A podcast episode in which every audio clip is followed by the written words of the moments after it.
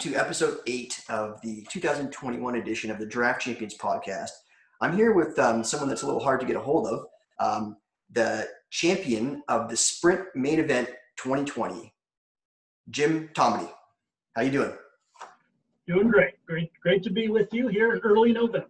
Well, I really appreciate you taking the time to talk to me, and uh, I'll start off with the congratulations, um, winning a very, very challenging, challenging um, contest this year. And um, how long have you been playing fantasy baseball? Yeah, I, I got involved in fantasy football first way back in 2002 with a bunch of my high school buddies. And after four or five seasons, got the itch to come to baseball, which is really my favorite sport. And um, I, I started with uh, kind of that head-to-head points format that CB, CBS Sports was doing.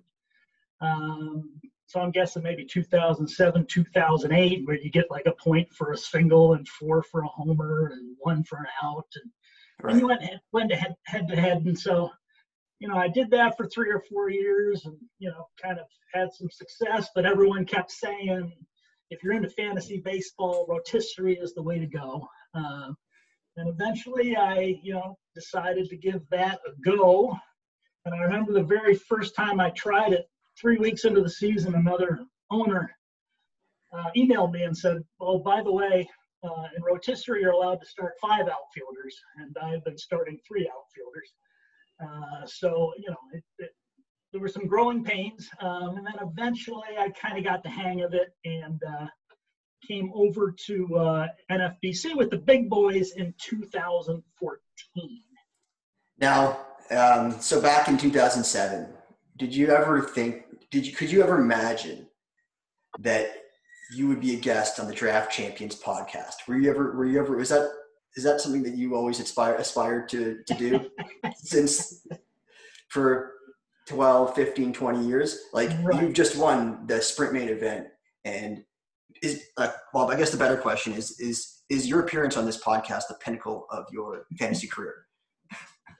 Yeah you know back in the early years you know you, you would have to have discussions you know with with your wife on why you're spending you know so many hours of your spare time you know studying and you know going through the uh, ups and downs uh, of the fantasy foot you know baseball season. Uh, and uh, if you're fortunate enough for it to, you know, to pay, uh, you know, to earn some nice money afterwards, it's uh, you don't really you don't really uh, envision that when you're starting off, and it's it's really all about the the challenge and the camaraderie and all that sort of stuff. But if you can if you can hit a championship or two along the way, um, helps. Uh, yeah, that's that's uh, icing. That certainly helps.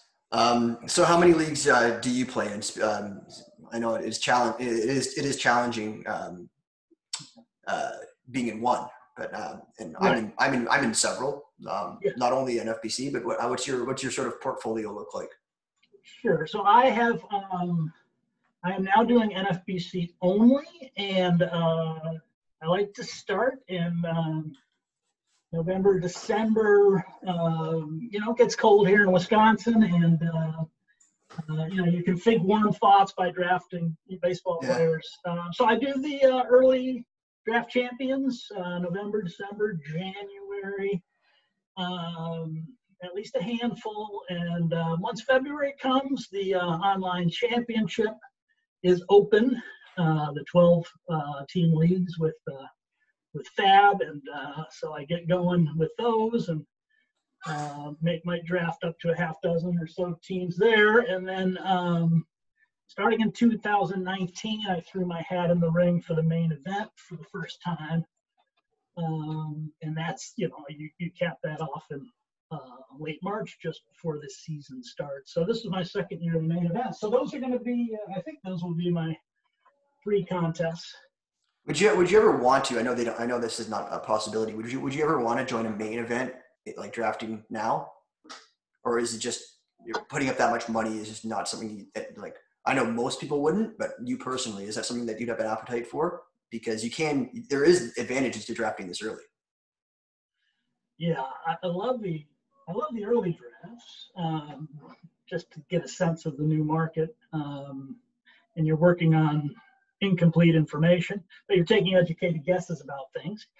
Um, but it's hard to fork over, you know, 1700 um, this Yeah. early in the season.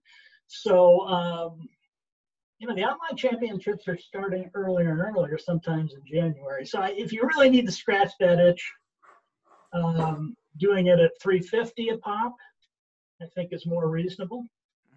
Yeah, that makes sense. Um, all right. Uh, before before we get into the agenda, like I, I told you before we started recording, that we did we do have one listener uh, question. It's from a, a good friend of mine, Mike Curland. Um, he's at, he asked me, um, and I don't have it pulled up word for word, but he he asked what what is your um, and we, we sort of will touch on this uh, as part of the agenda that we put together. But um, what is your what is your uh, prep for a, a typical season? Like not not so much the crazy season. What goes into your prep? And this you can you can answer as detailed or as as um, as high level as you want to. Right. Um, so I think it's, um, you know, a nice thing about the playoffs is, um, you know, you're probably not doing fantasy. You can just sit back and watch baseball and, um, you know, get a sense of, uh, uh, you know, some of the top players and how they're functioning lately. Um, and then, then to me, it's just reading, um, and it's reading both baseball articles, um, MLB.com, Athletic, um, MLB Trade Rumors, wherever you get your information, and then you know hitting your top fantasy sites, Fangraphs, and others. Um, and the, the amazing thing is, felt like five or six years ago there was only a handful of baseball podcasts available, and now we've got a proliferation. We've got eager, ambitious guys like yourself who are um, putting out contact. I mean, or content. I mean, five years ago, if you're looking for fantasy baseball podcasting, it felt like only Paul Sporer was doing it in November and December, and now. Uh, Here we are. and now here we are, and, and you're having amazing guests. And um, so, you know, read about baseball, uh, fantasy baseball, listen to some podcasts, uh, watch some playoffs, um, and just try to kind of, you know, start to have a foundation. There's all these free agents and uh, Yeah. players that are uh, no longer on their teams and closers that you don't know where they're going to go. Um, That's what makes it fun about drafting now. I find it a lot of fun because of the unknowns. And uh, Yeah. I think you can get ahead of like those expert, like all the all the articles that will come out later. I think you can get you can get ahead of the game uh, now, especially like you, you mentioned closers. Um, right now, I've, I've said this the last two episodes. Like you're getting guys in the 300s, 400s that you know, like just because you know because we don't know that these guys are going to go in the like around 150 come come March. So Yeah, yeah, like you said, ed, it's educated guesses, right? Right. Once once they're named a closer, they'll shoot up. But sometimes you can get some great values just guessing correctly. Yeah. Um, so um, let's talk about the main event. And um, uh, you won the sprint main event this year, um, which is no easy, no easy, no easy feat. And there's no, no, there, in my, my opinion, there's no asterisk there. Um, um, and uh, you also, you- you're not, you're not the first time. You're not. The, this is not the first time you're an NFBC champion because it's it's heavy competition. You you said you did win in 2016, I believe, the the OC. Online championship. Yeah, the online championship, and so this is like like in the movie Forty Year Old Version. You have the guy. He's like he's talking about how how to groom himself. He's like, this is no accident. This is all premeditated, right? He's like, you think this happens by accident? This is like the, the, you winning the main event. It's not. It's not all accident. This all this shit's premeditated, right? Feels like the Olympics every four years. I can Yeah. championship. Uh, No, all, every every every leap year. It may be, maybe. Or it- But yeah, I guess, I guess if any, you know, there was I, I was heckled on the NFBC board that you know they they should you know categorize my win under the you know sprint pandemic seasons. But at least I can point to a full season back in 2016. That's And I and I did notice that the bank cashed the check anyway, so there, there wasn't any asterisk on the check. Yeah, the bank doesn't the bank doesn't see asterisks, right? so the, the main event, walk me through. Like um, we talked about it, and, and I'm sure people looked at the, all the information's public. You fucking nailed like your first almost 10 rounds, almost 10 rounds, like every, it's like bullseyes. So why don't you walk me through that, uh, first of all, just to get, just to Yeah. wrap our heads around, uh, how well you did. know. So yeah, I'm, I'm from Syracuse and we follow college basketball. And occasionally you're watching games where the shooters are in the zone, but this was my one shining, you know, drafting moment where for the first nine rounds, I think I was in the drafting zone. So, um, yeah, you know, I, I ended up with the eighth pick. Um, and the year before I um, had my first go and I I did quite well in pitching and I did pretty well in hitting, but I ended up 14th out of 15 in stolen bases. And you know, I tried, you know, after I started off slow, I tried to draft speedsters and I could just never get them. So coming into this year, I felt like that was an area I wanted to correct because that kept me out of the money last year. I was fourth and fifth most of the year. Um, and so when I was looking on who to pick, um, I was thinking of uh, Trea Turner or Trevor Story, uh, eighth or ninth. Um, I had named my team. I always name my team after rock and roll songs. So "Call Me the Breeze" was the name of my team. So I was kind of, I was kind of urging myself on to follow through with that. I knew, I knew that it's possible that like a Degrom or somebody could um, fall, and, and I could shift gears. But I was pretty sure I was going to take a speedster. Um, so I took Trea, and then um, and then I was, you know, in the main event, starting pitching is crazy. It just goes, and you know, everyone. If a guy's supposed to go 12th, he'll go seventh, and Yeah. supposed to go in the middle of the second round, he'll go early in the second round. Or, um, and so my top pitcher coming back, and it turned out, um, yeah, Cole and DeGrom and Verlander were already picked before they even got to pick eight. So I knew a bunch were going to go, but I was in my mind, I was like, I hope Shane Bieber lasts um, to the second round. Uh, Were you on, were you on it before the sprint or was that something? and that- the amazing thing was, I did, I think I did 10 DCs, and I had zero shares of Shane Bieber because the year before I had gotten Shane in the 10th and 11th and 12th round. Right. And that led to a successful year, but now all of a sudden he's going in the second.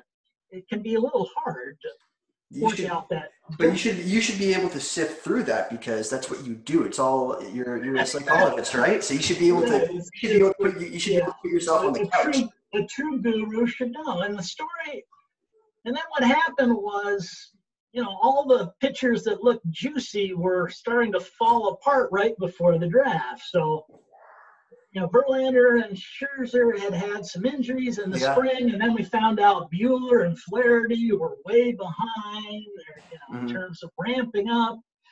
And uh, earlier, I had picked Clevinger early in the second round, and one of my buddies lives in Cleveland.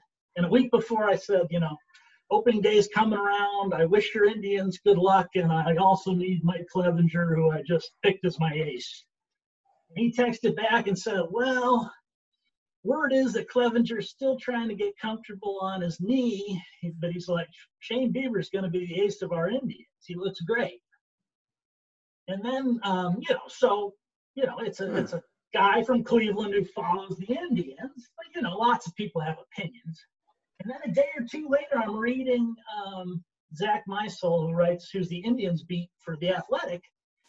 And I was always thinking, why isn't Clevinger the open opening day starter now that he's you know healthy? Because he's Right. got three three years of seniority, and Bieber's you know still relatively new. Yeah. And he and Meisel writes a report that basically says, yeah, Bieber has earned this. He, he said Bieber was lights out in the first spring training. He was lights out in the summer training, and we, you know, you hardly had any information. And he's and he's basically like the entire team is on board with this. Right. Now, so now I'm like, ooh, okay. So then I changed from you know Clevinger in my first name and first OC, and now I started targeting Bieber. Um, and it came back, and the defending champion last year had the pick before me, and I figured he was going to take a pitcher, and he went with Walker Buehler, and I said, "Thank you, I'll take Shane Bieber." Um, yeah, so then we come around to the third round, and um, I had, had I had lots of shares of Yu Darvish um, in the DCs, but I had them in some OCs that we had to throw away, and I hadn't gotten them in a while. Um, Yu know, any guy who can throw like seven different pitches, and obviously he's coming off a dominating half season, seemed healthy. Mhm. So I threw in for you. Um, yeah, so we'll see. Those those two, you know, might be the Cy Young winners. Yeah. Fourth round, yeah. So you know, fourth round, I was about to take Keston Hiura, um, the defending champ, took him, and then I was kind then I, then I didn't love anybody. You know, I was kind of thrown off, and I went with Brandon Woodruff, who ended up having a good year, and then I just needed hitters. So Manny Machado um, hit well. Then Jose Abreu in the sixth was felt like my MVP just because every game he was getting hits and homers and RBIs. Um, you know, I had Josh Donaldson the seventh. His calf didn't cooperate. That's life. Um, you know, I was playing chicken with closers. You know, I was probably the only team that didn't have a closer going into the eighth. Um, the last guy I kind of liked was still available, so I got Alex Colome. And then the pivotal moment of this draft for me was the ninth round. And um, at this point, the, the dregs were left for closers. I mean, like the best closer left was Brandon Workman and guys like Jose Leclerc and uh, just guys that I just really didn't like. And I knew I should take a second closer. Mhm. Um, but I basically, um, and then I looked and uh, Kenta Maeda was available. And I had a, I had a ton of shares in my original OCs, but you know those got thrown out the window. Right. And um, I had tried to get him in my first two main events, and just before I was going to get him, he got scooped. And I basically said, you know what? I'm going to finally get my ADA, but that means that um, uh, you know the rest of the crappy closers are going to be taken before I pick again, and I'm just going to have to piece together closers. You know, So Dan, I'll- you missed you missed on all the crappy closers that screwed everyone else over, like Craig Kimbrel. were, you- were you, you, you remember who you remember who you were like potentially going to take there if you took a closer? you know, Brand. I mean, Brandon looked the best, but I I just didn't have confidence in him, and he got some saves, but you know, he ended up with like a 70 RA. Yeah. Um, he was the best of the lot. Now, maybe like a Brandon Kintzler, who I didn't believe in, might have been there, but I just so I just went with Maeda, and then I said, "The hell with it. This is." I said, "This is a kamikaze move." And I'm gonna I'm gonna go with one closer, and then I'm gonna um, and so I didn't pick another closer until the 19th round, because I mean there weren't any left, Right. and and it was Diego Castillo. So you picked up Trevor, Trevor Rosenthal. Rosenthal. No, I wish I did. I mean, your Kevin Hastings guy was like the only guy in the country. You know, he's from Kansas City. Everyone else thought Ian Kennedy would close. Uh, actually, Phil, Dus- Phil Dussault was on him too. there's a few. There's a few guys. Yeah, Yeah. I mean, they had the whole Mike Matheny. You know, used to, used you know, coming in and he used to coach.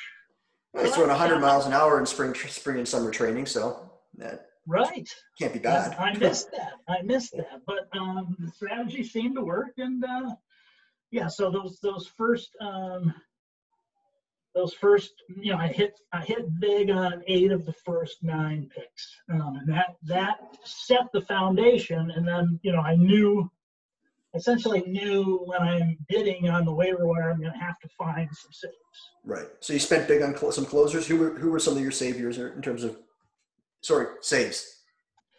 Yeah, I just scrounged um, initially in your neck of the woods. Uh, Jordan Romano looked Mm. like he was, uh, you know, he was he was throwing BBs, and uh, it looked like Bass was, you know, mediocre. And um, I got, I, you know, I won the bid like twenty-seven to twenty-six dollars a few weeks ahead of time. Felt good, and he got two saves, and hmm starting to be like, okay, and then Then he all of got a hurt. sudden, all of a sudden the middle finger um, is strained, and yeah, and you, and you need the middle finger in baseball. So threw him overboard. Um, Diego got me a few um, in August. In August, I think Tyler. not Tyler Anderson. What's the what's the uh, Tampa Bay closer? Um, Nick Anderson. Nick Anderson. Yeah. I think Nick Anderson went did like a 10 day trip to the IL, and all of a sudden Diego got back to back saves. And I was like, maybe this is like 2019 where all of a sudden Emilio Pagan got installed late, and I'll just get a bunch of saves. And then after those two saves, they put in Castillo in the sixth inning, and you know they, you know they did the Kevin Cash thing. Um, so I ended up getting four Castillo saves. Um, basically I had I had the hammer towards the end with um, FAAB and um, Greg Holland came up and Kevin again for like, for like, the third time. Right, and, yeah. and, Kev, and Kevin Ginkel looked like he might take over. There were only like three or four weeks left, and I put huge bids on both of them. And the nice thing was that Holland um, got in there and had one win and three saves in the first week, and I was you know that's awesome. I was strutting around town. Um, and at the very end, I scooped up Mike Mayers, who um, in the final week of the season, Joe Maddon, yeah. you know, realized that since he kept getting six outs in the seventh and eighth inning, maybe we should give him the eighth and the ninth. Yeah. Yeah, I know. He looked, he looked, there. He looked so I, I scrounged. I got 24 saves. The top of my league was 25. I had to work for it, man. You know, it wasn't pretty. Oh, you, you grinded. I, so, I grinded that. Did did Ginkel get you anything, or did you just get him in? Because I thought it was yeah, um, it was Crichton. Yeah. Everyone's on Crichton so right. far this year. Ginkel came in against the Dodgers, blew the save, and they brought him back to the alternate site. Yeah, and now he's going in like you can get him in like the 40s, in like round 40, 45 this year. He could That's be a, like he could be some value in the later rounds this year. Um, I haven't got I, I, haven't got him yet. I've done five. I've done. I'm in the middle of uh, my fifth DC already um, yeah. and I haven't got him yet. But um, yeah, no, that's um, you really killed it. Anything else in terms of FAAB, like in terms of hitting? Like I know I spoke to uh, actually first of all, before I get into a longer question, I don't know if you I don't know if you heard me say, but I've talked to um, Kevin who won the TGFBI and um, and uh, Rob DiPietro who won the uh, the draft champions leagues, uh, the overall. All of you drafted Yordan Alvarez. So all the winners got this guy that was, you drafted him. Well, you drafted him in the eleventh round. Uh, um, yeah. and isn't that a curiosity? Did you? I guess you must. You must have held them for like a, a good period. yeah, I held. You know, it was like it was like he's not practicing because of knees, even though he's 23 and just hit 40 homers, and then then he had COVID. So I'm like, well, you know, his knees will get a rest and give him give him some Epsom salt baths and you know get rid of this COVID. And we held him and held him, and then I don't know, five or six weeks in, he's finally reinstated and he hits three run homer in the first game and you're patting awesome. yourself yeah you're patting yourself on that whoa what a great pick. He's gonna you know he's gonna hit 15 homers you know in the next five weeks and knock in mm. 50 runs. And then the next day he's not in the lineup you know because he's too sore after DHing him and they announced essentially. Yeah. done for the season. Oh, well so, it worked out for it worked out for you. Um you tried yeah, um, I also see that you, you didn't. A lot of people like um, want to invest early in catcher JTR, and this year you'll see Will Smith and Sal go quite early, probably before pick 100. You seem to take a middle approach. You don't like. It seems. It, I don't know if this is what something you do in all your drafts, but you didn't. You didn't get. You didn't wait to the end to just get whoever's left, like a lot of people do. But you didn't really invest heavily. But you didn't want to get. You didn't want to get stuck with. Um, it seemed like. Uh, like the bottom tier of catchers? Is that generally what's your strategy there in general? Yeah, it's nice. And how do you value them? I mean, it's nice that you get catchers who are going to get at bats just for the counting stats. You know, runs, RBIs. Mm-hmm. You know, it's nice if you don't have to have a catcher that bats, you know, 190 or 200. Right. Uh, so I'm not really interested in the Tom Murphys, even if, or the Mike Zuninos, even, even if they hit 15 homers, I, I don't want to carry their 180 average. Yeah, you think uh, it hurts you that uh, badly? So you're not in on Gary Sanchez, I guess. Not into Gary Sanchez. No. Um, but it, I'm a Met fan, and you can't draft Yankees. That's kind of. Are you a Met fan? I am a Met fan. In Wisconsin, uh, not a Brewer fan. I know, I know. I grew up in upstate New York. Okay. Uh, and I'm just teasing about the, uh, the Yankees. Um, but uh, Sal Perez, yeah. Um, you know, the nice thing about him is uh, he's in the lineup every day catching, and if he's not catching, they DH him. Um, Christian Vazquez, the year before, same thing sort of happened to him. Mhm. Um, so I, you know, I felt like I, I spent I think 12 and 15th round, so it wasn't crazy draft capital. Um, the interesting thing with Sal was, you know, he was batting. I don't know. I think he was batting 320, and life was good, and all of a sudden he can't see. Mhm. Um, and they take him and they put him on the IL and they diagnose it, but there's no treatment. And I'm just waiting, you know, trying to keep him on my reserves as everybody else gets injured. Um, and I was tempted um, for a few weeks to have to throw him back just because I, you know, you need you need a certain amount of live bodies. Threw, I threw him back. in one of mine. Either I had a main or an OC where I threw up threw back Perez. Yeah, I think just because right. I don't know. Yeah. I mean, sometimes you're just forced. So I was very close to throwing him back, and then he came back from that injury. Killed he it. just he just killed it. Yeah. Um, and I and a week before the um, a week before it was over, uh, Christian Vazquez, my other catcher, had two stolen bases one night, and Sal Perez had his fifth stolen base of his career. I got three. I got three stolen bases from my catchers, and I was like, I think that's a sign I'm going to win this. Yeah, this is special. So um, yeah, and Sal Perez um, did it against uh, the Central Division, which has the best pitching in 20 years, right?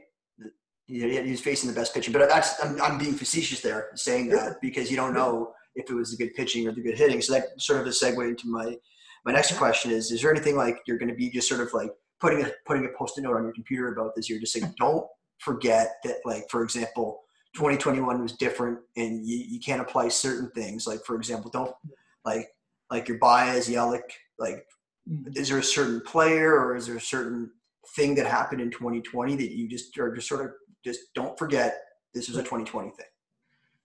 Yeah, I mean, what's going to be really interesting is whether there's a DH in the National League. Mm-hmm.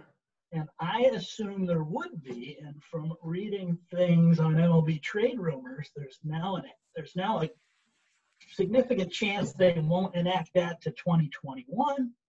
So that will affect uh, NL pitchers in terms of whether they'll get the easy pitcher out, more strikeouts, lower ERA, lower WHIP, or whether um, they'll have to face the DH.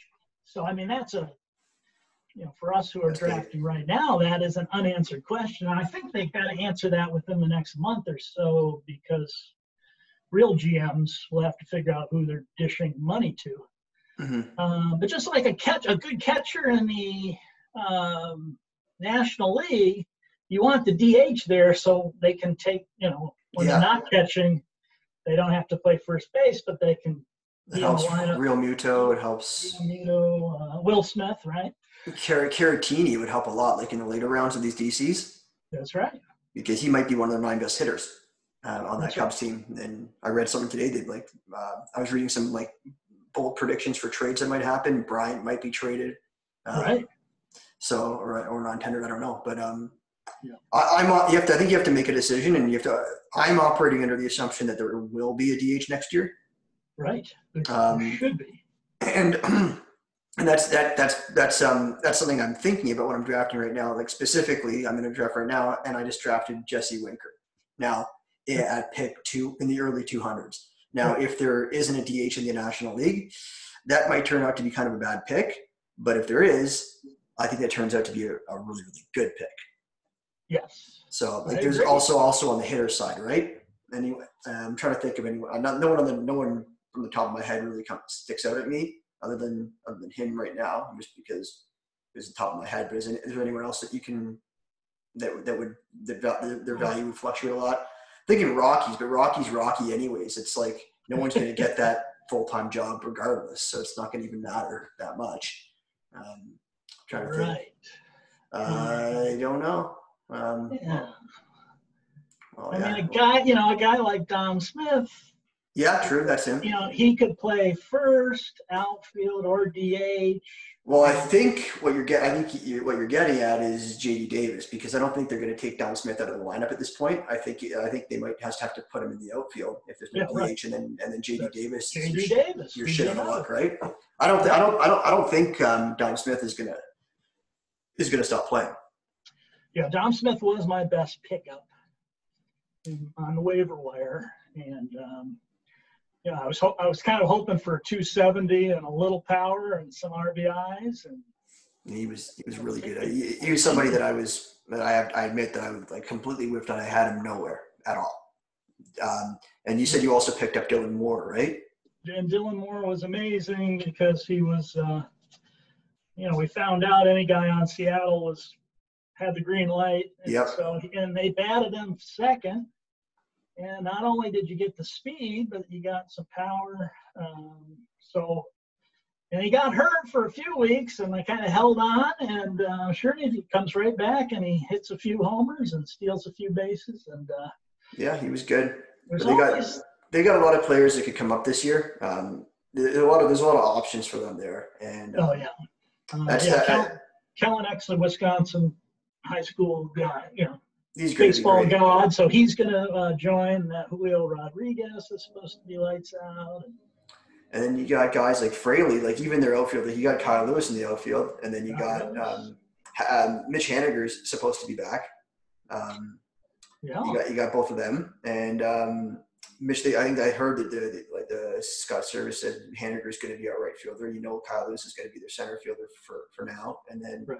um, left field. I can't remember right now, but um, who I don't know what I can't recall the depth chart. They had Haggerty out there, and then um, it looks Yeah, like every year there's every year there's a couple teams that are fun and just and just run.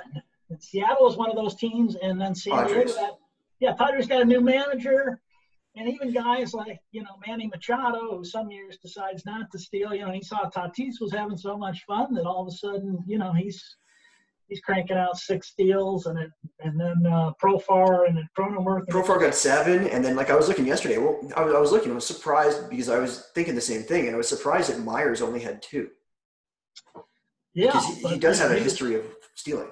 He was hitting so many homers that That's true.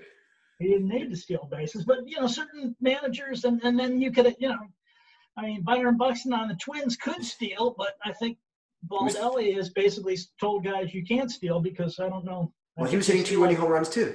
He was he was he was a, he was a, he was a two two two outcome player. Home run or injury. Poor guy. Yeah.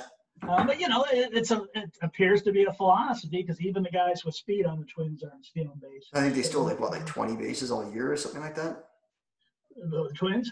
Yeah, something yeah something like that. Yeah, no, they didn't they didn't they did not steal. Other than Buxton, who would be the stolen base threat on that team? I don't even know. Yeah, I mean, Polanco used to steal a handful, but he had an ankle, and um, Donaldson's not stealing. His sprint speed is. Uh, I, look, I was looking. I was looking at his Statcast yesterday. Um, I, I almost, I almost grabbed him in uh, Yeah. this draft, but I'm like, nah. Uh, like, I know, like, I know we sort of talked online about that. And maybe you get into it, but I'm like, like, I obviously respect your opinion a lot. That I'm, but I, he's he's sitting there at pick 190. I'm like, okay, and I don't really haven't really filled up my corners yet. Do I take Right, Donaldson at right. 190? I'm like, he's like, I don't want to deal with like four weeks or six weeks of him with a bad calf. I'm like, I just can't do it. I can't take Right. it. I'm out. I'm out. So I know you said, I know maybe you want to uh, talk about Donaldson. You said you're not as out as me and some of the other boys. you, yeah, you and I heard you, you know, Mike the Mouth bad mouthing him. Yeah. But if I, you know, if if we could envision uh, 2021 full season, 162 games, and if I told you that Donaldson's final stats are 35 homers, 110 RBIs, and he bats 262, what would you say? I'd say I, I would draft him in the fifth round. Yeah, but you'd also say he was healthy Yeah. and he didn't relapse with the calf because his skills are still there. So if Yeah. you're going to bet on Donaldson, you're betting on health and that there won't be a major relapse of his calf. Yeah. I wouldn't make that bet though. Would, would Because if you? made that bet in 2019 with the Braves, hmm that's what he did. Yeah, if you made that bet in 2020, you lose. So Yeah, so you win a know. bet. You, you win the bet when he's 33. You lose the bet when he's 34. I What do you do when he's 35? yeah. Uh, Am I yeah, changing? so- am I changing your mind? Well, right. So it's a risk, and some guys are, you know, the Nelson Cruzes and the guy. If you bet on Nelson Cruz and Big Poppy when they were 35 and 37 and 39, Yeah. Okay. Well, here, here's the thing. In a in a draft Champions League, it's a lot different than like a main event. If he, if he's there at 190 in a main event, yeah, yeah, maybe I'll jump on it. But like, there's no there's no waivers in this league, so I don't want to deal with the, the injury. I think it's a different beast, right? And maybe Yeah. that's that's another question for you. How, like, how do, how do you what are some of the differences in, in drafting a DC or 50 round 50 rounds, no waivers, uh, no waivers versus a 30 round other 15 team league where you do have a bench in, of I think seven or eight, seven I think, so yeah, and and um, you get to play FAAB, right? How how do you um, how do you differentiate your strategy? it feels like a different animal. Um, obviously, you've got to focus on depth in the DCs. Um, so, you know, I feel like you got to get three first basemen, three second, three short, you know, um, whatever, eight or nine outfielders, four or five catchers, because if somebody is out for the year, you know, you can't afford zeros in our game, period, whatever game you're playing. So, you got to play the depth game, um, but you can take some. I mean, you're going to take some injury risk guys when you're um, cranking out 50 players. Uh, and I, you, I don't. You don't want to take. I don't. You don't want to take four guys with chronic injury problems in your top 20 rounds. You're just asking for it. But can you afford one or two, maybe? Right. Um, uh, you know, and and I guess you need saves and the DC, and um, so you got to you got to figure out um, how much, how many resources you're going to put into early round closers, and then you're probably going to take some setup guys, and then you may decide I'm going to take the top three guys in the Reds bullpen. In case Iglesias gets hurt, I'm going to take Archie Bradley and Mike Lorenzen, and, and then you know some some other hot shot comes up, and Amir Williams is the one who gets all the saves, and you, Amir Garrett. Amir Garrett, Amir Garrett, yeah. Yeah. So, um, uh, yeah, so it's it's a different it's a different those are different animals to me. How many relief pitchers do you generally take in a, in a draft Champions League? Uh, yeah, I probably I try to take two or three closers and then like four or five either setup guys or you know seventh, eighth high leverage guys. Right. Um, but quite frankly, that's the one area that um, there are seasons where I end up 15th in um, in saves. I've even won. I've even won DC leagues where I, I one year I had two total saves. Because sometimes there's like a situation like, um, you know, is Carlos Martinez going to close for St. Louis or Gallegos or someone, and you, you pick the wrong one, or you pick Will Smith and it's Melancon, and you take him in the 12th or 13th, and then you get zip from them, and then all your setup guys don't materialize, and you um, and you, you just end up essentially punting saves, even though you weren't int- intending to. Um, whereas um, your Rob DiPietro took Ryan Pressly, while Osuna was, you know, the man, and Pressly had had some injuries at the end of the previous year, and sure enough, Pressly gets in there and Mm. That was that was that was that was the league winning pick. And, and kills it. Yeah. So Without um, him, he's not he's not he's not going to win the overall. Right. And, and especially if you're drafting these in December or January, you know, there might be a dozen clear cut closer things, but there's a lot of things up in the air, and there's free agents that haven't even been picked yet. Um, so, you know, so I don't have, I, I wish I need to do better with closers um, in DCs. So it's just kind of an area that I may try to push push up a few guys here and there. So would would you when you're when you're looking at like the later rounds and you're looking at these other relievers, what profile do you um, target more? Do you pro do you, do you target a profile? I'll give you an example that I'm just not thinking of right now. The a guy that looks like he could be once once all the on paper closers are gone, you, Right. you target a guy that would be quote unquote next in line, say like a Bass in Toronto, or would you be more prefer targeting guys like um, like an AJ Minter or like um, um, like a Matt Wisler or Lucas Sims may be a bad example because he might not be even he might be a different he might be in a different uh, bag. But like a Minter, a Minter or a Wisler with really really good ratios, or like some of the Chicago White Sox guys, they had a whole bunch of guys like Foster and Right. and uh, I forget some of the other names, but um, they had, a, they had like at least three guys with like lights out stuff. Um, but they but they would but their path to closing is a lot less clear than a guy like Bass who like Right. say like maybe say he's like next in line, right? Yeah. Um, I don't have a crystal clear answer for that. I mean, you love it if, um, you know, you love it if they can strike out a lot of guys and they don't walk too many and they've got, you know, a 98 mile an hour fastball. Those guys don't grow on trees. Um, if they pitched high leverage in the previous year, um, that is definitely a plus. Um, but every now and then, some of these guys that their peripherals don't look great, the Brandon Kintzler types, you know, they yeah. they're they're favored and they get a crack at it and they hold it, even though uh, even though he hardly struck out anybody and he got wobbly, he just uh, so there's something to be said for having the job um, or being in the top two. Um, but uh, but I also try to find a few guys who look to be um, who look to have that profile of a dominating closer and have done it in the seventh or eighth inning of the previous year. Right. So it's I guess it's like the classic opportunity versus skill, um, or baseball versus football. Football being opportunity and baseball being skill generally. Um, yeah, but um, Yeah. it's a, that's a tough one to that's a tough one for me to always look at. Um, Right. So like one one of the questions that I'm most interested in talking to guys like people like yourself is how like do you have a ta- do you deter do you have like a way of determining what positions you're targeting at a certain time um, like this comes down to like a this is a, a roster construction um, team build type question in certain positions or categories like pitching at a certain time or steals at a certain time um, like in the draft but when you, when do you think it's like optimal because that's really the million dollar question really i think Optimal is good. You know, I think part of it depends on your drafting position.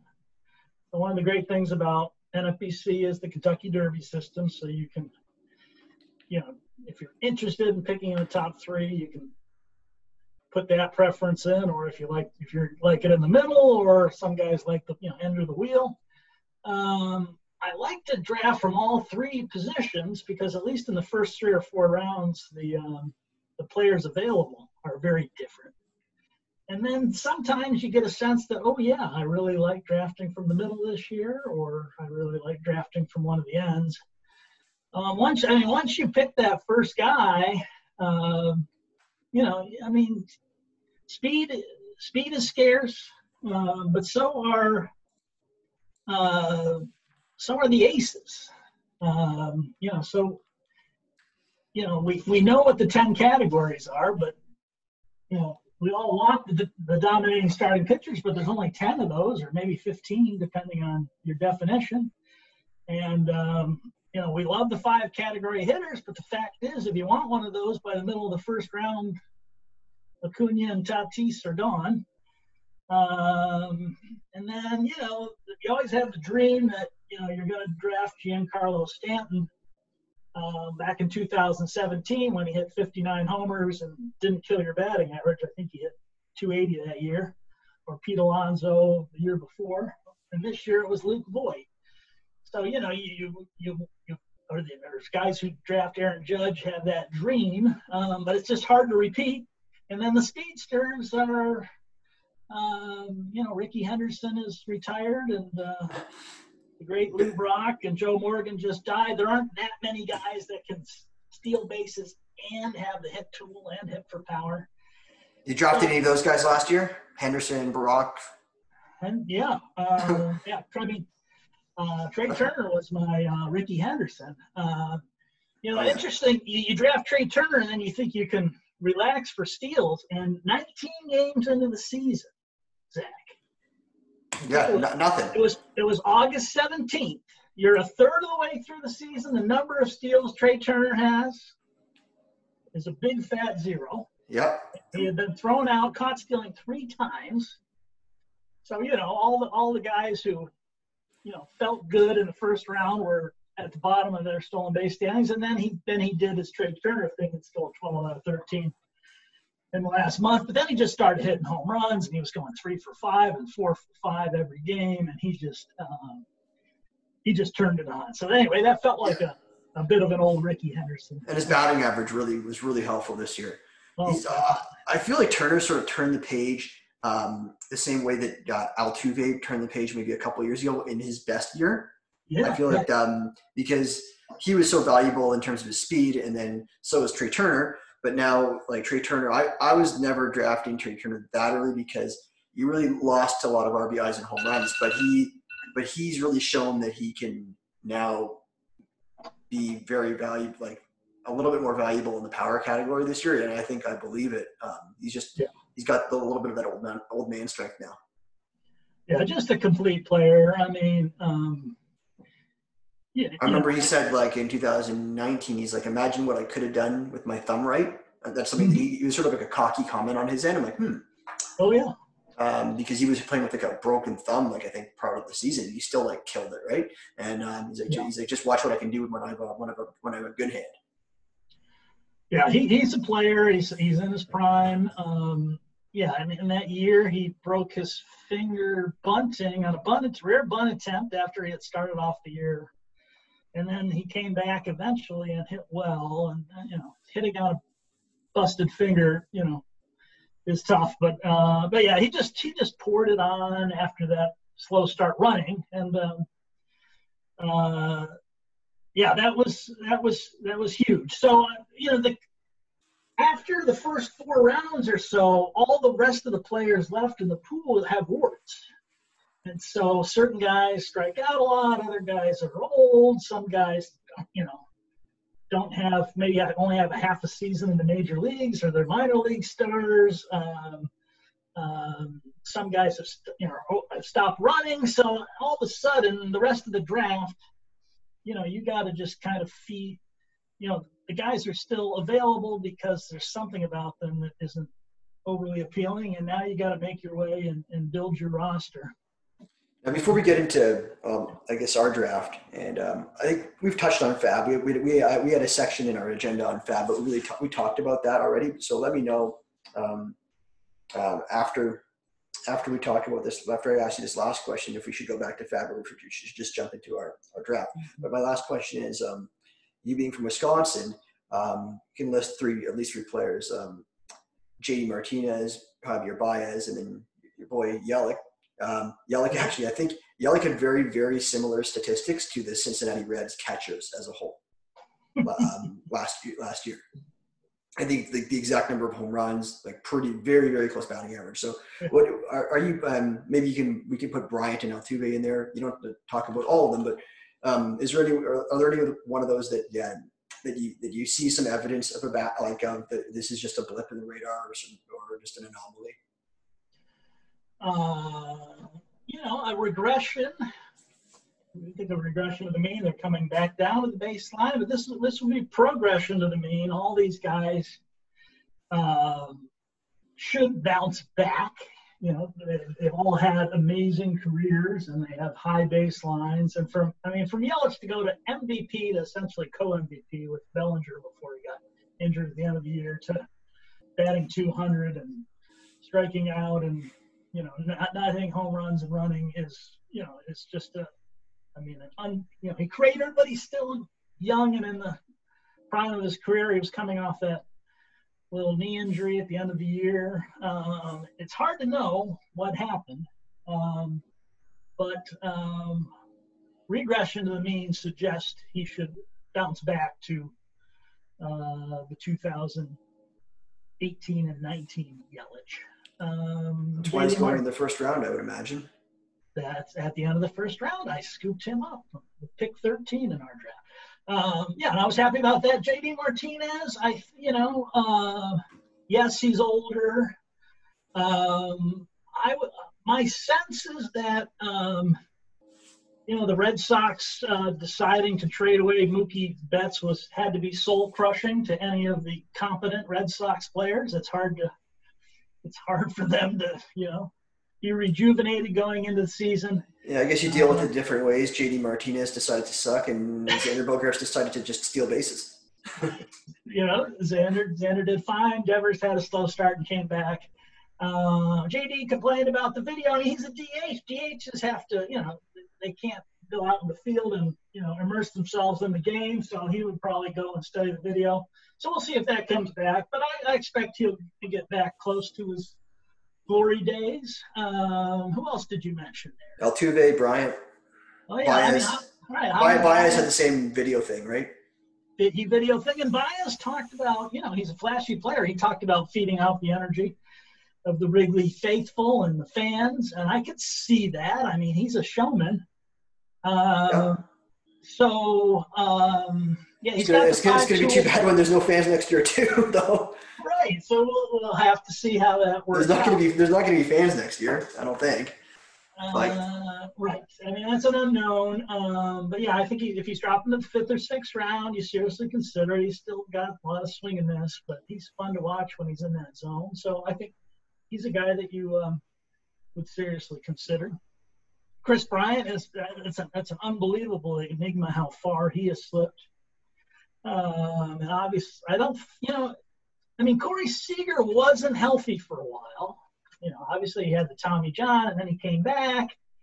Um, and last year, I, the year before, he was decent, but nothing special. But he, I mean, you essentially saw what a young superstar can do when when they're fully healthy. Can Kris Bryant? Can he get back to health and a groove, and you know, go back to shades of whatever 2015 or 16? Uh, if if you pick him in the tenth round and he he you know Corey Seager's it, those people are you know you're going to be interviewing those people a year Mhm. from now during Champions Week. No, I'll still interview you. You're coming next next year. You're, can you just can we book you now? this, this is great. No, this is great. I'm learning so much. I, I don't even care who wins next year. I want you back next year. Uh, No- November okay. first. November first, 2021. Book in your calendar. Well, thank you. That's that's very kind. In 2016, Rob Silver won the main event. Yeah, Canadian boy representing. Yes, I mean, and um, I I was fortunate to win the online championship that year, so I felt a kinship with Rob. And then, you know, a week later, Paul Sporer interviewed Rob, and you know, tell us your tips of, of how to, you know, of how you crafted that championship team. So what about Altuve? I think he did do Altuve, didn't he? No, no. Oh, oh, no, no. So now you're talking about, yeah. So now you're talking about, uh, well, Altuve bounced back. Um, good in the playoffs. that's harder. The thing about Altuve is he seems like he has lost his stolen bases, which was one of the things that separated him. So he's no longer running. Uh, I, I never fully believed in the power. I believed in the hit tool and the speed. Um, although he had a couple good power years. Um, and yeah, he was he was in a funk this year. Um, and he had those knee problems that cropped up like in back-to-back years. So he's probably still has the hit tool, but um, it's hard. You know, to me, I've got more. Uh, uh, you know, I'm not quite as bullish on Altuve, um, but now he's probably how far is he slipping? Six. It depends. He's, he's, it's a huge range. Like I've seen him go. Like um, I've taken him. At, I've taken him at 125. I've seen him go a bit later, like in the 140s. But then I in the draft I'm in right now, he went in the fifth round early. Okay. So it's a, it's a, it's a right now it's hard to say. It's a huge variance. So I think what I think from what I've heard from you is um, Yelich you're in on at, at their prices. You're- You're in on Yelich for the price. You're in on JD for the price. You're in on Baez for the price. Um, it looks like you're you, you got some. You're in on Bryant for the price. It sounds like um, like you're not out on him for where he's going. You're but you might be out on Altuve, but you're and you're in on we didn't talk about him recently, but Donaldson is another guy that kind of fits in that category. It sounds yeah. like you're in, you're, you're in on a, a lot of these guys. I'm just being open-minded to last year's bums. These guys, these guys had amazing baselines, and things went poorly, and now the market could overreact, and, and that might be a buying opportunity. But I, I, I don't know if I'm gonna, I don't know if I'm gonna actually take the leap for Brian. I had a, you know, we, I think all of us had opportunities to take Brian in the fifth and sixth round this year, and I think he dropped to maybe the seventh. And I wasn't, I was tempted a little bit, but I didn't quite do it.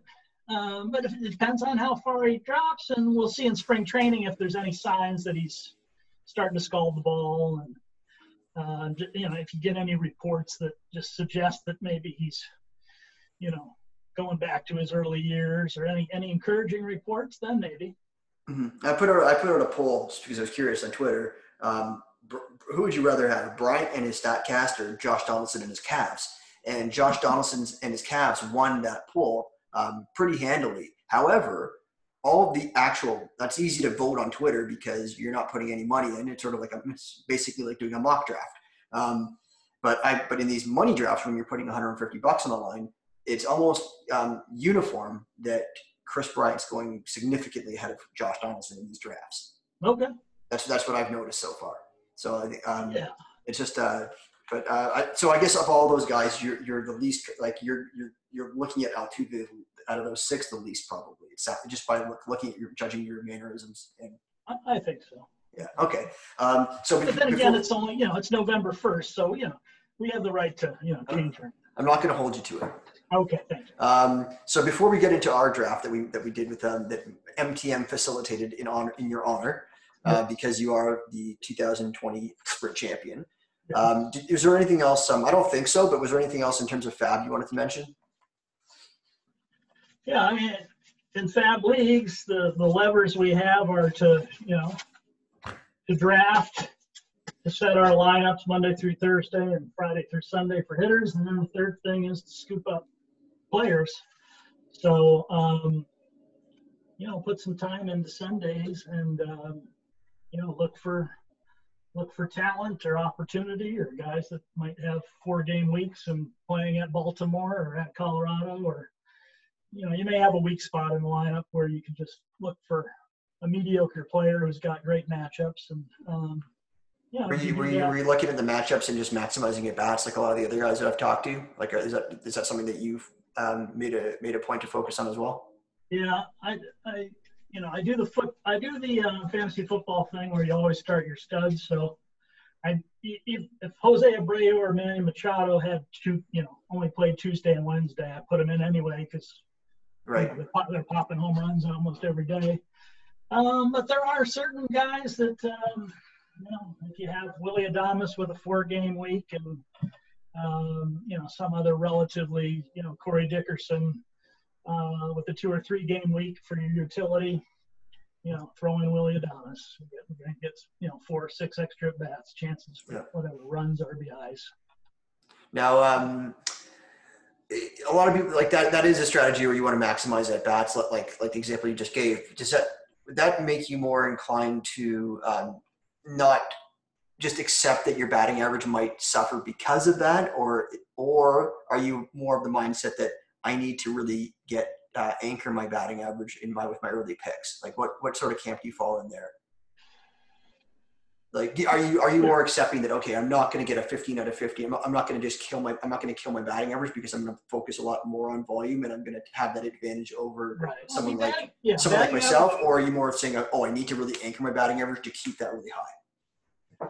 I mean, batting average is nice, but sometimes it doesn't quite work out that way. Sometimes you're drafting Bryan Reynolds thinking he's going to hit 300. He hits 177. And, yeah.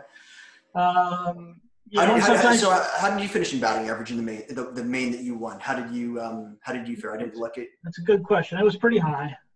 I'm, I'm guessing it was like 277, 278. Okay, um, so but, you know, but I got so I got lucky too with Dom Smith. You know, I pick him up as on the waiver wire expecting 270, and you get 340. Yeah. And, and, you know, and I expected Jose Abreu to get hit 280, and he hit well, actually, he, he slumped in the last week of the season down to like three three seventeen or something. But you know, some guys overperform there. Um, Should have benched him. oh, What were you doing? what's that? You should have benched him. What, what were you thinking? Uh, he's such a cool dude. Uh, White Sox are so fun to watch hit. That whole lineup is so Yeah. fun to watch hit. I just They're wanted a team. piece. I wanted a piece of the White Sox lineup, and there's like six great hitters in that lineup. That's like the, the Braves. I feel like I want a piece of that Braves lineup this year. Oh, yeah. The thing that killed me is I'm in first place and trying to hold on the last three, four weeks of the season, and then the Braves are scoring 29 runs in a game, and I don't have Oh. any Braves on my team, so I'm There was like, one day this year that I was in one league, and I had um, it wasn't an FBC league, but it was it was like a it was a, it was it was a hundred and a hundred or a hundred and fifty dollar league. So it wasn't it was like a draft champions buy-in, and I went from like I think seventh place into second place. Like in that day, you probably remember that day, the one Dave Duvall had like three home runs. I had Duvall, uh, Acuna, everyone. It, it vaulted me like literally like twenty or thirty roto points in that one day. It was insane. I hear you. My, my, I, my I, Albies. Yeah, oh, I remember that day because like all the, you know, a bunch of guys who are in the top 10 have Freddie Freeman and Duvall, and I'm watching these guys, you know, close my nice gap and going, I can't. And then, you know, teams like the Yankees would score 19 runs and Luke Voit hitting homers. I had one glorious day where I had, I picked Brad Miller as a, uh, as a reserve and put him in the, my corner infield and, and I had Kolten Wong as my second baseman and, um, Brad Miller had seven RBIs, and Kolten Wong went four for four with four runs scored. And, yeah, it was just beautiful to watch. was, that's fortunate because that, you probably weren't you probably weren't thinking Kolten Wong and uh, Brad Miller are the, the, the second coming of Jesus Christ, um, and you're probably thinking they have it was had to do with a lot with the, the schedule and double headers, right? It, it was it was amazing. I, yeah, I drafted Kolten for a handful of steals, and that's what he gave us. But, you know, Yeah. Runs and steals was good enough. Um, so yeah, you had some of those glorious days. Um, but yeah, that that scared the hell out of me when teams are scoring 29 runs and you don't have any of them. So yeah, Yeah, you know, there's certain lineups that you just want.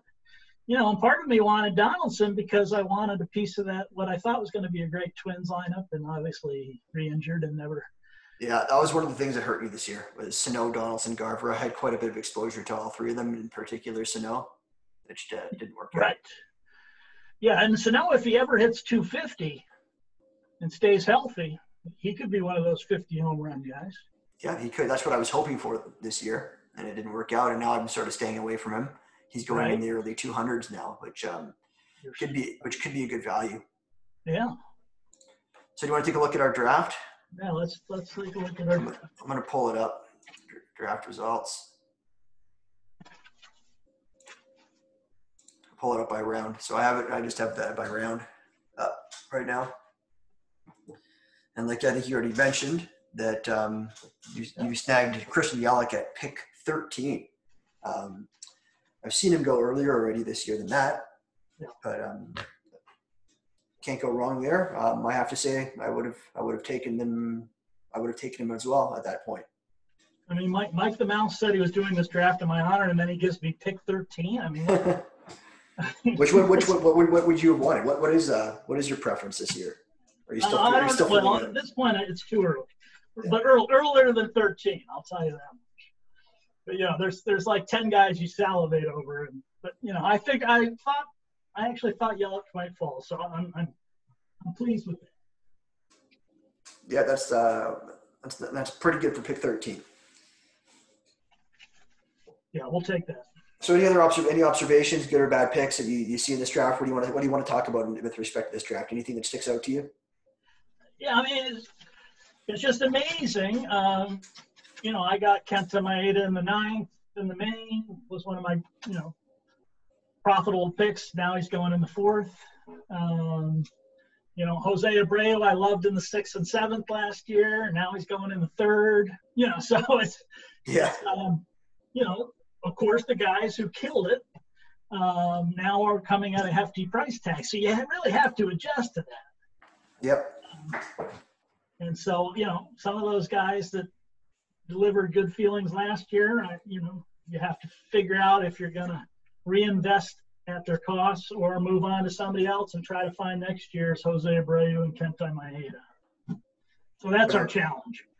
Um, one bad year, I mean, Patrick Corbin goes from, um, you know, a great year in Washington, regular season, dominating, pitching the seventh game of the World Series, and then um, really takes a huge step back. He dropped all the way to the 12th round.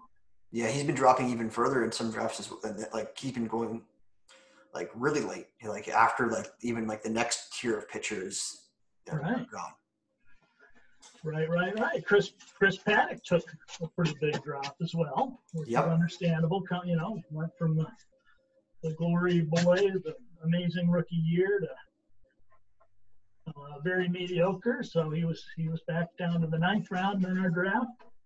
Um, so yeah, you have to kind of figure out what went wrong and whether you're gonna um, try to jump in for a discount or is there something truly broken? Obviously, both Corbin and Paddack are more two pitch pitchers. So did you take did you take Corbin? I know you took Paddack. I see. Did I took Paddack. I did not take Corbin. Corbin in the draft I'm in right now, he went in the 12th, the mid 12th round. So yeah. So around picks 175 is where he's where, where he just went. Right. and I think I, I think I scooped up Donaldson in our 12th round. You did. You did scoop up Donaldson in the 12th. I have faith. I have faith, and I'm superstitious. My 2016 online championship, my first round pick was Josh Donaldson. So he's been on two championship teams. Well, he needs, might, he needs, he needs, a, keep, he needs a third word. He needs a I third might just keep picking him every year, just for the hell of it.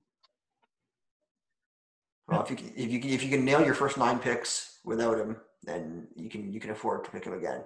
I also have something for Mookie Betts owners. I have Mookie Betts as my second round pick on that 2016 online championship. And Mookie, in odd years, performs somewhat shakily, and in even years, he kicks ass. Hmm. So I got him in the 2016 middle of the second round because in 2015 was lackluster. Right. And then two, then he kicks ass in 16, 17 is shaky, comes on great in 18. Now 19 was pretty good, but 20 is even better. So he's like the San Francisco Giants. He just does well in even years. It could be, uh, could be. I think there's some. You'd have to consult a numerologist, but there might be something to that. um, anyone anyone this year that you're that you're that you're avoiding at their at their um, what what appears to be their cost? Uh, not necessarily, uh, not yet. I mean, it's only one draft. Wow, I'm just looking. Uh, Vladdy went pick 27 in this draft. So yeah, that that's high. That's really high. Just that's high. Just just looking at it. I've, I've yeah, I've heard some people bad mouthing Vladdy. Yeah, but um, supposed to be second coming. And yep. you, you Canadian guys should know what, it, how, have you given up on him? His raw skills are off the chart, but he looks like he's, he looks like he's uh, going to challenge, um, what's his name for to a hot dog eating contest. Um, Joey, Joey, Joey Chestnut. okay. But uh, speaking, yeah, of, speaking of physiques, did you see Lance Lynn this year? Yes, I did. So he had the lumberjack beard, but I mean, back in the day, it was guys like Sid Fernandez who had those big bellies. Yeah, he got. He looked, like, he looked, he looked like he put on the COVID twenty. but um, you know, he's a switch hitter, Lance Lynn. I did not know that. He's a switch hitter, which is which is which is absolutely irrelevant. Um, and it's hard, you know. Lance Lynn, it was like a joy owning him for almost the entire year. Lance Lynn even he, he even went into Colorado and pitched a complete game this year. And then, the, and then the last week of the season, he gives up nine runs. Yeah, I had I had Lynn in both the main events that I did. Yeah, I liked him a lot heading into this year. Right. I, mean, I still like him this year. He's go, he's yeah. going he's going later than I would have. Um, actually, there's quite a big bit of variance in terms of where he's going. I don't think people have right. quite settled on where they want to put him yet. Right. we love guys who throw innings. Yeah. I think that Rangers Stadium is going to be um, deceivingly really, really good for pitching. Yeah, I'm with you. I don't think I don't think that's uh, I don't think that's been captured yet. I think it will be eventually. I don't think that's really been captured yet in in I guess people's assessment of Yeah. of like in particular Lance Lynn. Right. Supposedly Joey Gallo was intimidated by the dimensions. Early on, he was talking about how hard it was to hit it out, but it didn't seem to. What did he say? He's like, "Oh man, with these fences, I don't think I can hit 200." Oh, poor Joey. It didn't seem the Texas Stadium didn't seem to scare Randy Arozarena. No, it, it did not. um, he is a different story. So, anything else with this draft that you want to look at? Do you want to, do you want to did you want to look at some of the, your picks or someone else's picks, like, or do you want to get into, or do you want to get into um, some later later round picks that you want to? Uh, Yeah. I, you know, I found um, you know the, the fun thing about draft champions is there's a chance you can find unearth some gems especially around- from round 30. You know, Okay, so this is this is good. This is going to be how we end the episode. Um, yeah, let's some, let's do that. some some of Jim Tommy's sleepers These are my champions. these are my sleepers that I did not draft, but I, I respected the six owners who drafted them. Okay, do me a favor. Don't say my name if I've taken him. Don't I don't want I don't want the credit I don't want the credit and on the Oh, show because I don't want to give away players that I'm. You don't, I'm you don't want me to give away. All right. I will tell them that one of these is your picks, but they'll, you know, Okay. only, but only one. All right, round 31, Harrison Bader. Now, right now, people are off Harrison Bader, but in 2018, Bader steals 15 bases, bats 264. His defense in center field is crazy good. Outfield is kind of up in the air for the Cardinals. Um, right now he's batting late, but if he gets and he and he always mashes lefties, if he can figure out righties, he could you know he could steal 20 bases for it. Round 31,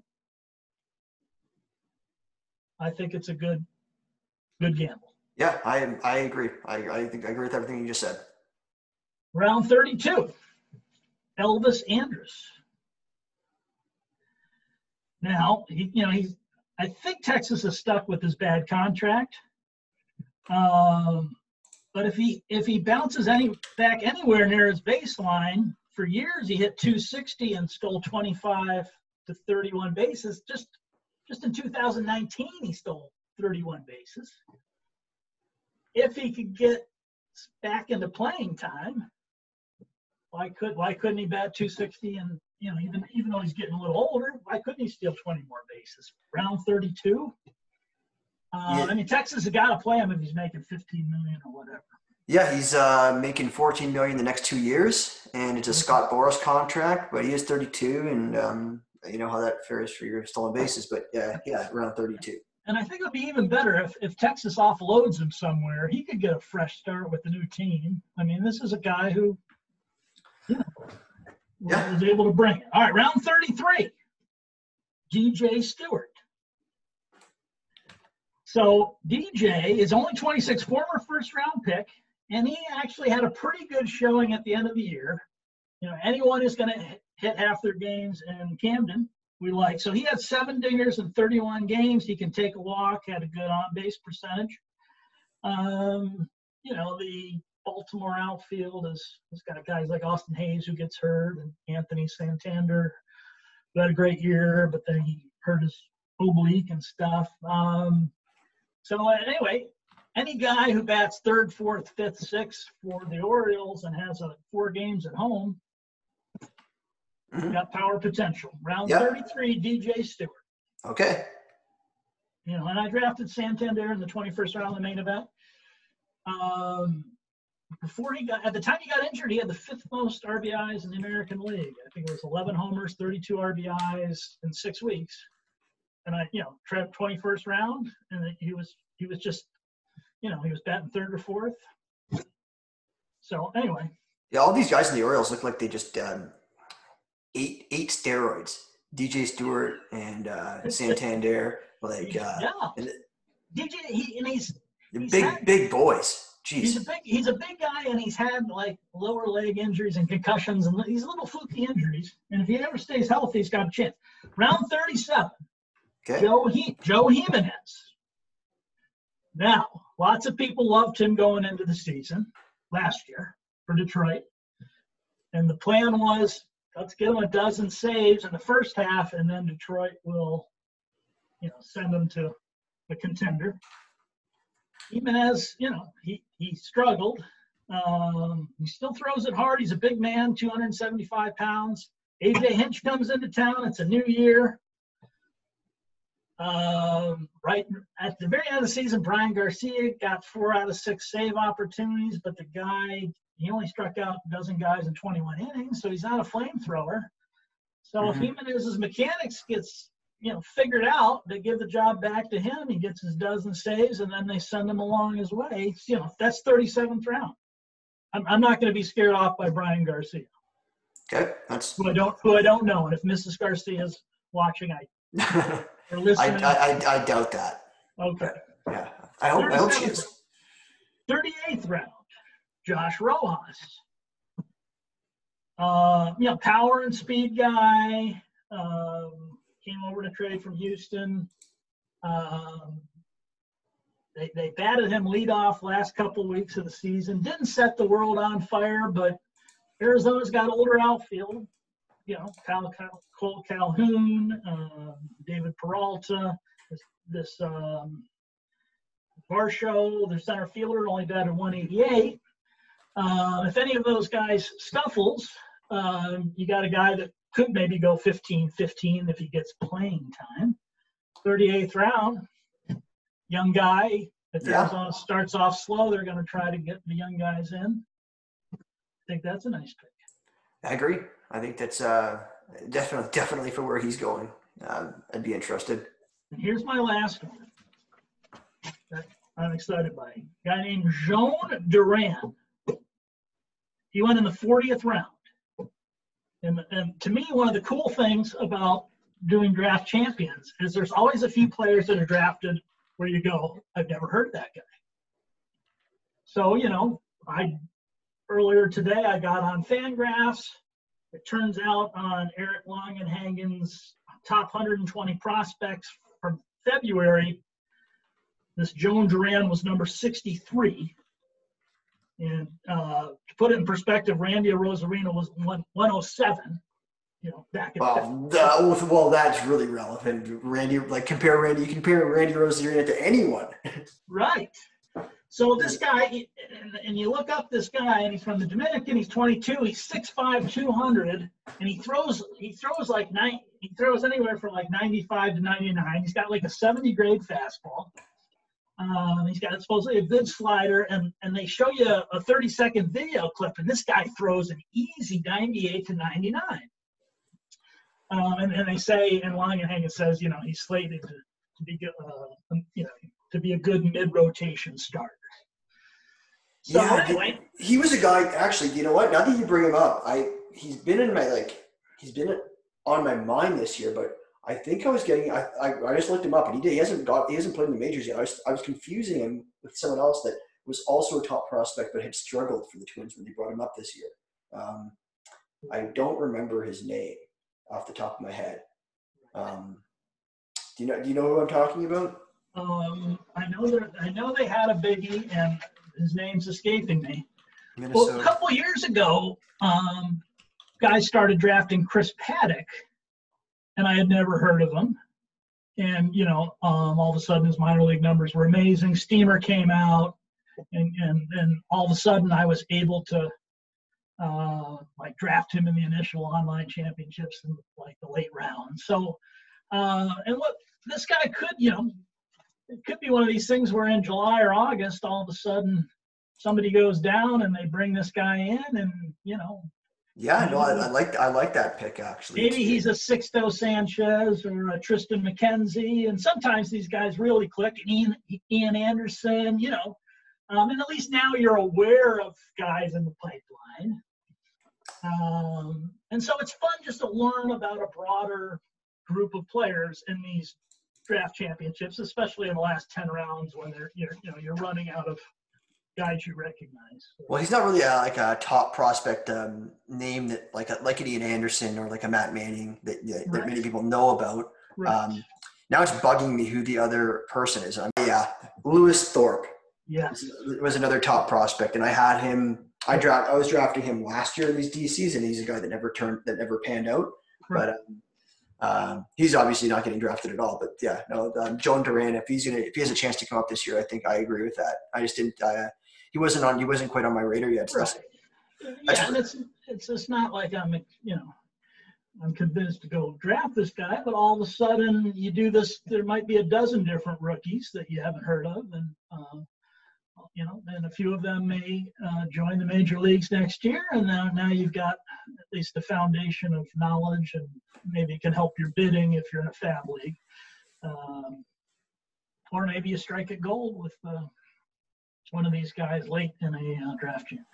yeah, th- these are the guys. This is this is what I enjoy so much, and this is like this is why uh, I'm fortunate to to talk to, to players like you, get, get your insights on these players. We called them starting last year when I started this podcast. We called them hibernators, like deep deep sleepers. So we called them the hibernators in these rounds. And this guy, this this, this guy definitely fits the definition. I like that too. So um, I think we're gonna we'll we'll end it off there, and we'll get to uh, watch the four o'clock games of the NFL and uh, That's right. and do what we got to do on this lovely uh, Sunday afternoon. But uh, I appreciate it. I normally I'd ask where you can uh, where everyone can find you on Twitter, and uh, I see You that. can. Maybe you can find me, you know, playing draft champions or in an online championship or in a main event come uh, come March. Hopefully, the, Yeah, you, you, you got you got you got to you got to pay you got to pay to play. You got you got to pay to got to pay to play, and we're hoping to do live drafts in Las Vegas if we can get this COVID under a little better control here. Yeah, well, I'm looking forward to drafting a lot this season, and I really appreciate this was a great this is a great um, this is a great conversation we have, and I think it's going to be helpful to a lot of people that play in these uh, NFBC leagues. And um, um, it was really great to meet you, and uh, again, I appreciate it. Hey, keep pumping out these uh, podcasts. It's uh, it's great for the overall fantasy baseball community. All right, well, thank you. All right, have a good afternoon.